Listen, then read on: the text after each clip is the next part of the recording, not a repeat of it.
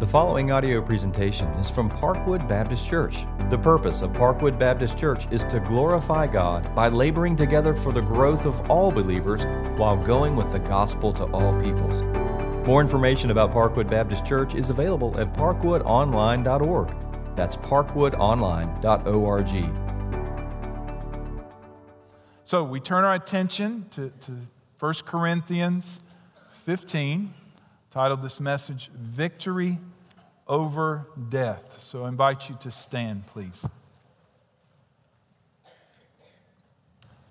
I tell you this, brothers flesh and blood cannot inherit the kingdom of God, nor does the perishable inherit the imperishable. Behold, I tell you a mystery. We shall not all sleep, but we shall all be changed in a moment, in the twinkling of an eye, at the last trumpet. For the trumpet will sound, and the dead will be raised imperishable, and we shall be changed. For this perishable body must put on the imperishable, and this mortal body must put on immortality. When the perishable puts on the imperishable, and the mortal puts on immortality, then shall come to pass the saying that is written Death is swallowed up in victory. Oh, death, where is your victory? Oh, death, where is your sting? The sting of death is sin, and the power of sin is the law. But thanks be to God who gives us the victory through our Lord Jesus Christ. Therefore, my beloved brothers, be steadfast, immovable, always abounding in the work of the Lord, knowing that in the Lord your labor is not in vain. Let's pray. Lord, we ask now that as we unfold this text, that you will correct wrong belief. I pray, oh God, as we unfold this text, that you will lead us into all truth. I pray, oh God, for believers in this room to be encouraged. I pray for the downtrodden to be encouraged. I pray for those who are yet believing, who are even unbelieving, that you would open the eyes of their heart. Speak now to us as we study your word. In Christ's name, amen. You can be seated. So today is Palm Sunday. This is the day the church celebrates the entrance of Jesus Christ into Jerusalem. He comes into Jerusalem, and we, just a few days after that, he's sentenced to death, and he's sentenced to a cross where he dies, pays the penalty for our sin, he's buried and Three days later, he raises from the grave. 1 Corinthians 15 is all about the resurrection. But this text is about the next Palm Sunday. It's about when Christ enters again. It's about what it is going to be like for us, his people, at, as he returns. It will be the final victory the victory over death. Now, here's the main idea I want us to see today the resurrection of Jesus Christ from the dead gives his people the promise of a future bodily resurrection and final victory over death. Now, to understand this, let's begin in verse 3 of chapter 15. For I delivered to you of first importance what I also received that Christ died for our sins in accordance with the scripture, that he was buried, that he was raised on the third day in accordance with the scripture. Then in the following verses, 5 through 11, he gives an explanation about the resurrection. Then he comes to verse 12 and he says, Now, if Christ is proclaimed as raised from the dead, how can some of you say that there is no resurrection of the dead. So he's speaking to the Corinthian church. Now, Corinth is still, it's a, still a city, it's in Greece. The Greeks were a polytheistic people, they believed all kinds of stuff, they were philosophers. And what happened, as still happens today, as Christianity took root in Corinth, they began to mix together their false beliefs. And so Paul's confronting them here. So here's a conclusion that they've come to, according to verse 17, that some of them are saying there's no resurrection from the dead. And he's saying if Christ is raised, that's a false idea. Now, they're saying in their minds, so let's try to understand the Corinthians. They're saying that even if the bodies of dead people are brought back to life, think Lazarus for a second. Lazarus brought back to life, but Lazarus still, he died. So they're saying if the bodies of dead people are brought back to life, they won't be capable of experiencing the everlasting, immortal life to which Christians desire. So Paul begins here by partially agreeing with him. He says, I tell you bro- this, brothers, flesh and blood cannot inherit the kingdom of God. So you're partly right. Flesh and blood's not going to inherit the kingdom of God. But, but, you're missing something here. Here's basically what a Greek would have said This old earthly body needs to be stripped off so that our immortal soul can escape. Now, this idea is alive and well in this room. Now, I know this because I've stunned the last two services in what I'm about to say next. So let's imagine we're at a funeral. It's Aunt Susie's funeral, and she's right here in her casket, and it's open. And I'll walk around here and I look down to Aunt Susie's body and I say this that's not Aunt Susie. According to 1 Corinthians 15, that is a false statement. See, it got quiet. Because you don't know what to do with that. Because you've been told your whole life your soul just needs to throw the body off and move on to be with God. Well, that's what the Greeks believed. And he says, Flesh and blood cannot inherit the kingdom of God, nor does the perishable inherit the imperishable. So, let's unfold the text and let's see this that the resurrection of Jesus Christ from the dead, Jesus was raised bodily from the grave. The resurrection of Jesus Christ from the dead gives his people that are Christians the promise of a future bodily resurrection. Flesh and blood cannot inherit the kingdom of God. Okay. The thing that's keeping my flesh from rotting and stinking is blood. As long as this thing pumps and the blood moves through my body, the flesh stays alive. The moment it stops, within a few minutes, your body will turn a different color. Within hours, it'll begin to decay. So it's a right statement to say flesh and blood cannot inherit the kingdom of God, nor, he says, does the perishable inherit the imperishable. That which is declining and decaying, that which is getting older, it's wearing out, cannot inherit the imperishable. So, unless a person receives a resurrected body of a different nature, they cannot receive the full blessings of what God has promised us in the gospel. So, Paul says in verse 51 Behold, I tell you a mystery. Now, he's not saying, Behold, I'm going to tell you a riddle and this is going to be hard to figure out. Here's what mystery means Mystery is something that prior to this moment was not absolutely clear or had been hidden. Now, God's going to take what was clear, not clear or hidden, and He's going to make it known. He's going to make it known to us. So it's going to be revealed. So here it is We shall not all sleep. So we're not all going to remain in the grave. We shall all be changed in a moment, in the twinkling of an eye, at the last trumpet, for the trumpet will sound, and the dead will be raised imperishable, and we shall be changed. So, in order for a human being to enter into God's imperishable kingdom, they must be changed. Something radical must happen, a radical transformation. Now, how God's going to do this is in an instant. Just blink your eyes and be conscious of it. That's how fast it's going to happen. That's what twinkling of an eye means. Bang, it's done. Now here's what's going to usher this in is the last trumpet. Now the last trumpet is announcing the next Palm Sunday.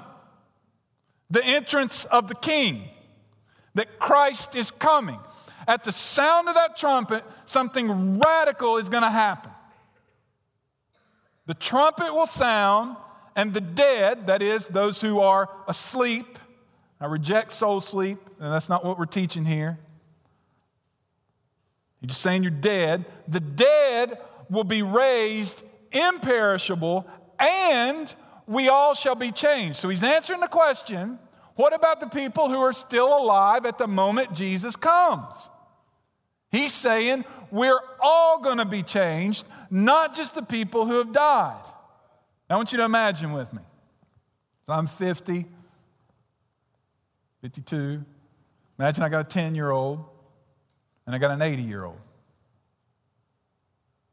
Now, an 80 year old's given more evidence of what it means to live in a perishable body. I'm, I'm giving more evidence every day. So people walk up to me and say, Oh, you've changed. Thank you. It's always a blessing when you hear that. But when you don't see a child who's 10 for a few years and you see them when they're 13, you walk up to them and say, Oh, you've changed. That means they've developed, they've gotten older. Now, listen God's not teaching something like a 10 year old becoming an adult.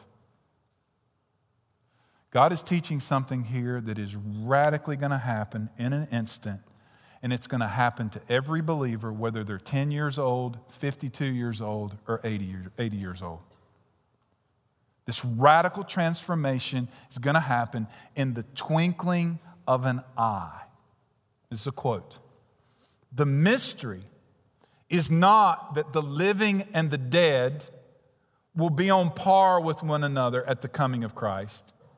The mystery is that both the living and the dead will undergo a radical transformation that results in incorruptibility and immortality. This perishable body, verse 53, must put on the imperishable, and this mortal body must put on immortality. Now, here's what I find very interesting. When people got two different views about what happens to somebody when they die, they, they set this idea in 2 Corinthians chapter 5 in opposition to 1 Corinthians 15. Who wrote 2 Corinthians? Paul. Who wrote 1 Corinthians? You think he's arguing with himself? No. He's giving you more explanation of what's happening here. Now, this is the text where he says, absent from the body. So, the soul, for this period of time until the trumpet, is present with the Lord. So I don't, I don't think there's soul sleep, that somebody's soul is in the grave in this sleep state. Absent from the body, present with the Lord. But there's going to be a great reuniting. Listen to verse 1. For we know that if the tent that is our earthly home is destroyed, we have a building from God, a house not made with hands, eternal in the heavens. Now, you see this word picture he's given you? That this body right now that we're inhabiting is like a tent, it's temporary, but what God's going to give us is a building that's eternal. For in this tent we groan, longing to put on our heavenly dwelling, if indeed by putting it on we will be, not be found naked. For while we are still in this tent, we groan, being burdened, not that we would be unclothed, but that we would be further clothed, so that what is mortal may be swallowed up by life. Swallowed up. Now he's going to come back to this image. I want you to hold that image in your mind. Swallowed up. And let's go back to 1 Corinthians 15, and here's what we want to see now that the resurrection of Jesus Christ from the dead gives his people final victory over death. So when this radical change happens, when the perishable, the decaying, declining, puts on the imperishable, that which is not going to decay or decline, and the mortal, that, that which is going to die, puts on immortality, that which is never going to die, then shall come to pass the saying that is written Death is swallowed up in victory. Now, I like to fish, and sometimes you'd be on the lake, and it'd be like a grasshopper will get out in the water or a frog, and he's jiggling across the top of the water, and then all of a sudden, that's about how fast it happens. Fish comes along, swallows it, gone. Instantly, gone. So here's what he's saying instantly, death is swallowed up, consumed in victory. So once, once death is swallowed, there will be no trace of his existence left behind. Gone. O death, where is your victory? So death will no longer have any more wins. It's not something that God's people are going to worry about. Something that's it's not something that's going to plague them any longer because the body will be changed in such a way that it no longer suffers death, it no longer wastes away, it's no longer bound by the influences of sin.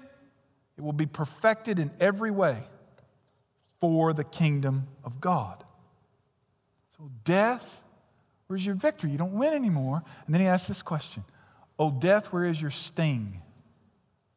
Here's what he's saying Death will no longer have a lethal sting. You see, the resurrection of Christ does not simply overturn death's destructive force of decay, it prevails over death's deadly poison. Verse 56 The sting of death is what? Sin. And the power of sin is the law. And, brothers and sisters, this is crucial that we understand this. And if you're not a Christian in this room, it's crucial that you understand this to understand Christianity. De- death is not your problem, sin is your problem. The wages of sin is Adam's, God said to Adam, You will surely what? Die because of their sin. We die because of sin. So the sting of death is sin. Now, how do we know that we sin? Because of the power of sin is the law. That the law of God shows us where we have transgressed and disobeyed God. It shows us who we are, that we are in fact sinners, and that we have fallen short of the glory of God. But Christ has come. Now look back at the beginning of chapter 15.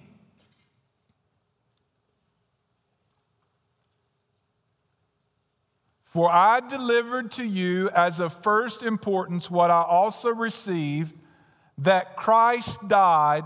Why? For our sins you see, our sin was so profound, the only solution was the death of Christ. He died for our sins in accordance with the scripture. He was buried and raised on the third day in accordance with the scripture. So if Christ has not been raised, look in verse 17.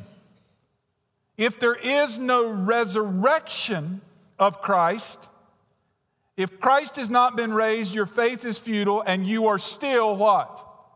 In your sins. Now, this has become a missing part of our creed, what we speak, what we say.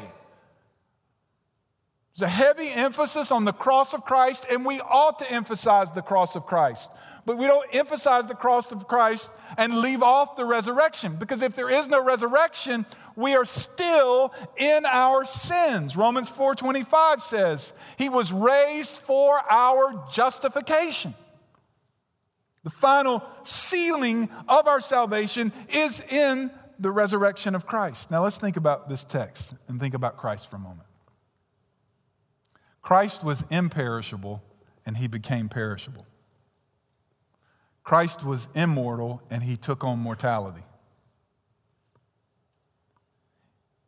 he submitted himself and became obedient to death, even death on the cross. And on the cross, he took the sting of sin.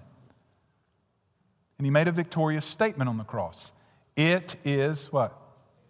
That means he's, he's paid it, he's taken it in full. Now, how could he do that? Because the law did not condemn Christ. Christ kept the law perfectly. He fulfilled the law on our behalf. And he broke the power so that we, through Christ, might be saved. Now, with the thought in our mind that Christ has absorbed the sting on the basis of his death and resurrection, and he has addressed the problem of human sin and the law. We got to understand that the victory comes through Jesus Christ, not simply because he died, but because he was raised from the dead, and that when we are united to Christ, we're going to be resurrected like him. I want you to turn with me to Romans, just the next book to your left.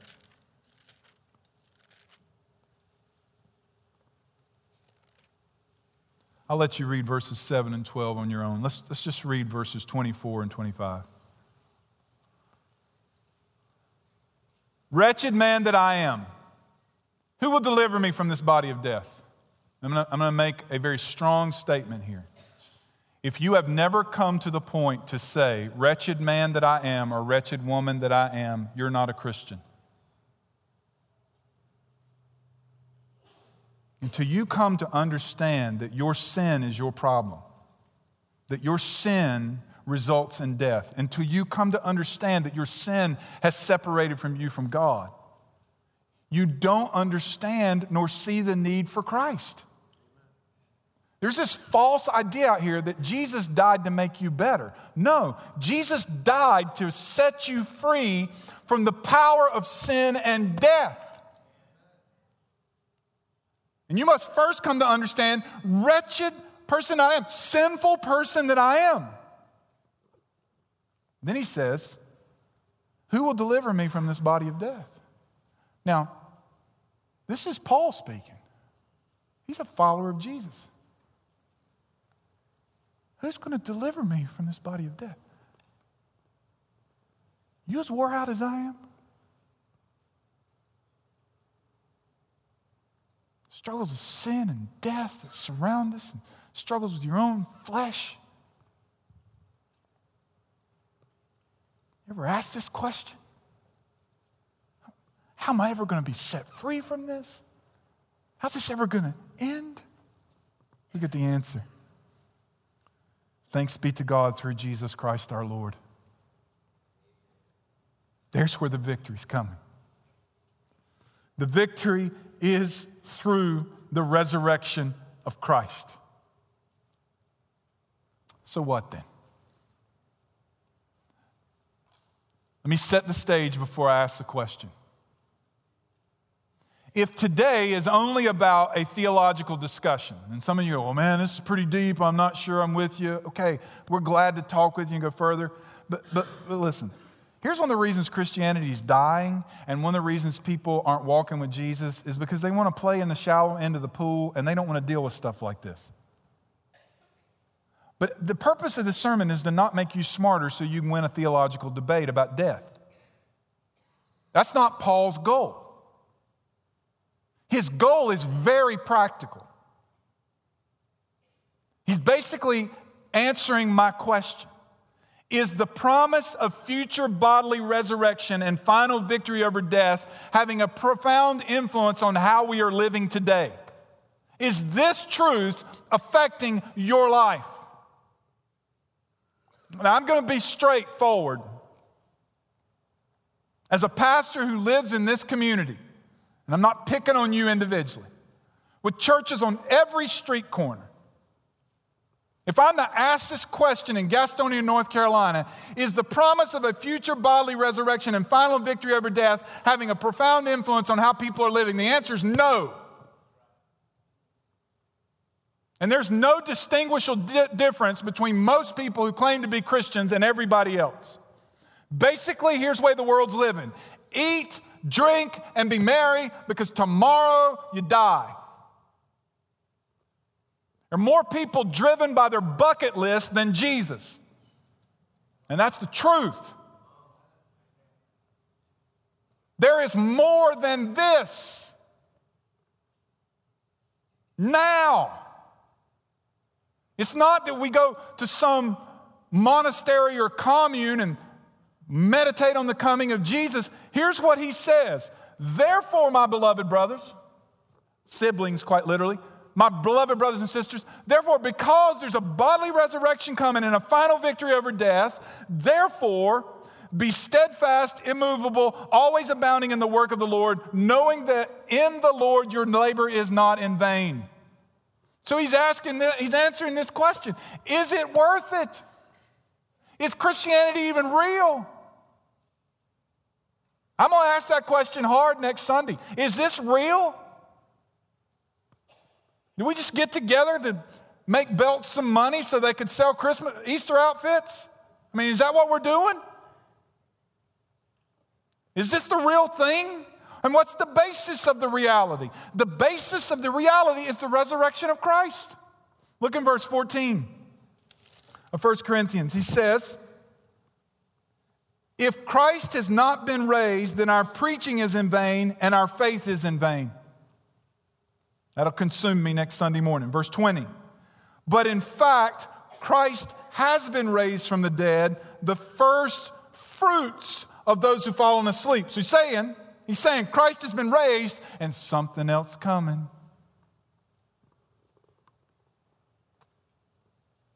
Victory's coming. So, what does that mean for you? What does it mean for us? Be steadfast. It means keep moving. So, many of you don't know who he is. Our founding pastor, his name is M.O. Owens. He's 105. He preached till he was 100.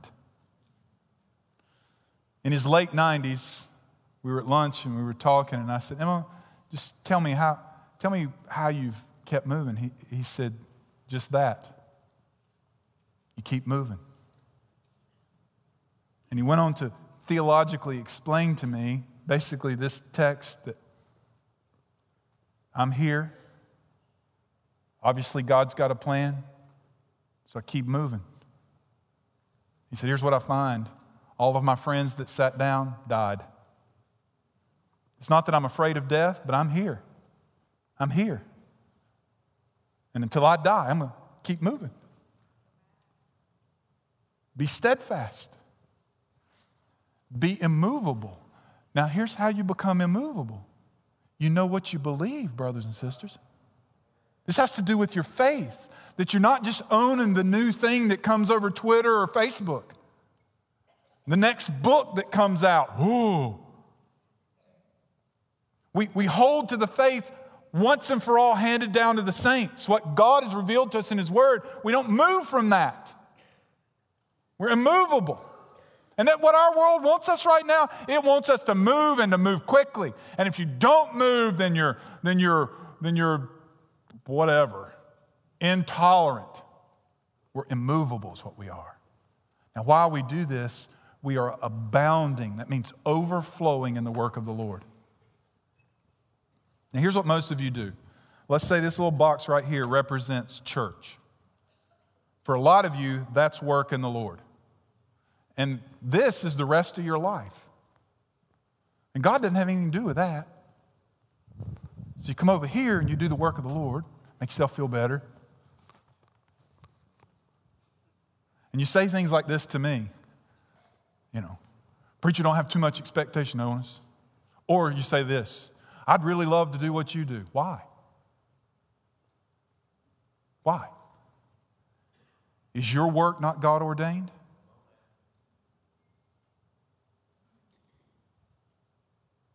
Did God not make you the way He made you to do what you do? What if we were all in vocational ministry? I got one answer. We'd all be poor because nobody'd be making any money. But we all, listen to this, we all abound in the work of the Lord. Whatever you do, wherever you go, whatever your job is, wherever your home is, however big your family is, or whether you're an empty nester or you're just getting started, you're single, you abound in the work of the Lord. knowing this, that in the Lord your labor is not in vain, it's not empty. That God has purpose in and through your life. Now, how do I know there's purpose? Christ is risen. And I just want to say it plain and straight. If Christ is not risen, we're all fools. All of us. But if Christ is risen, and He is, it changes everything. Everything.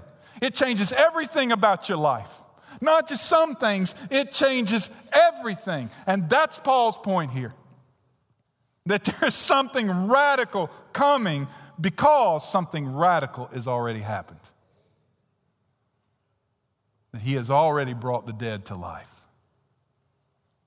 That he has redeemed you. You are born again, brothers and sisters, if you are in Christ. And that new life is coursing through you. And one day you're going you're going to get a new one of these.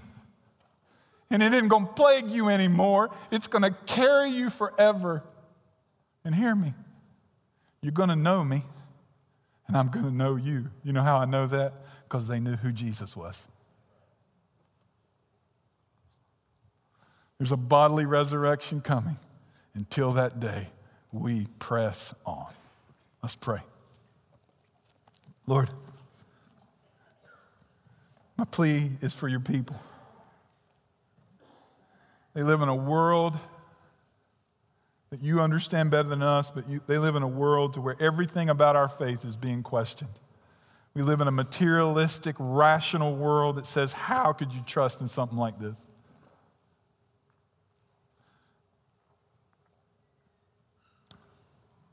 Lord Jesus, we thank you that you came to this earth and you made yourself known. We're not trusting in a myth, we're trusting in what happened. You said it would happen, it happened. And you say something is yet to come. And because we know and we trust in what has taken place in the resurrection, we, we hope in what is yet to come, and it motivates us. The wind fills ourselves by the power of the Spirit to press on. So, Lord, I plead for your people that they'll press on. And I pray for those who are yet believing who still find themselves in unbelief, I pray that they will, at a minimum, consider the claims of Christ, that they will pursue it beyond this moment and ask, is this really true? Oh God, do a work that only you can do. Thank you for the evidence of that work in the life of this church. I pray this in Christ's name. Thanks for listening to this audio presentation from Parkwood Baptist Church, located in Gastonia, North Carolina. Please feel free to share this message with others. For more information about Parkwood Baptist Church, visit parkwoodonline.org. That's parkwoodonline.org.